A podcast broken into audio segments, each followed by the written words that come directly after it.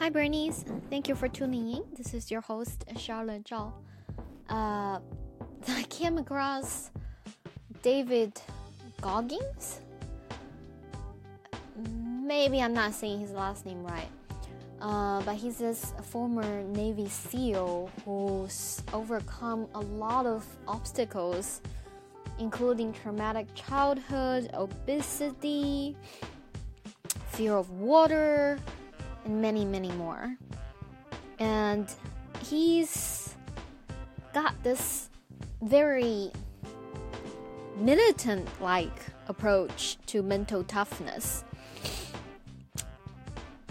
I mean, clearly worked for him.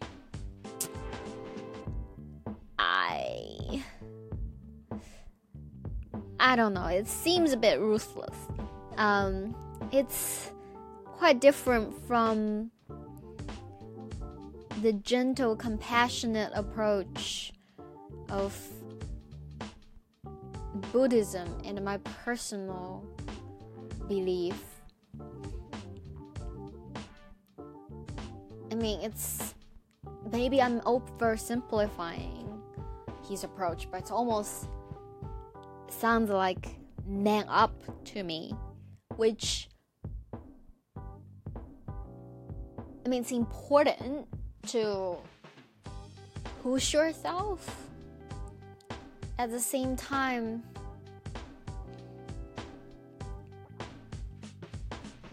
I don't know, there are people who can't handle it and end up committing suicide.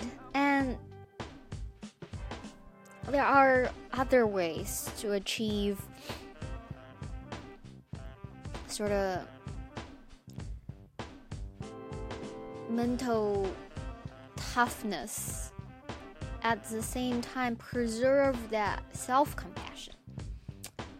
Um, it's like there are many roads that lead to rome.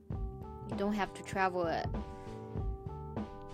in that particular way. Um, yeah.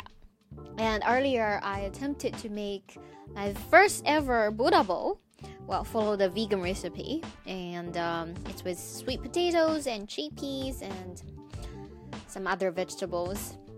It's quite nice. It just uh, sweet potato took a lot longer to cook than I anticipated. So dinner was a bit late, but I had my friend over and we had quite a fun night catching up talking about all sorts of things, including a bit of Nigerian history. Um, yeah, it's a, it's a part of um, world history that I have not learned uh, before, so it was really good to hear because she's um, from a Nigerian family, um, but grew up in the UK. So yeah, diaspora.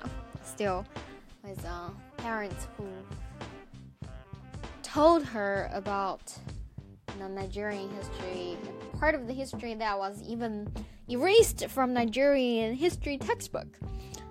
So, yep.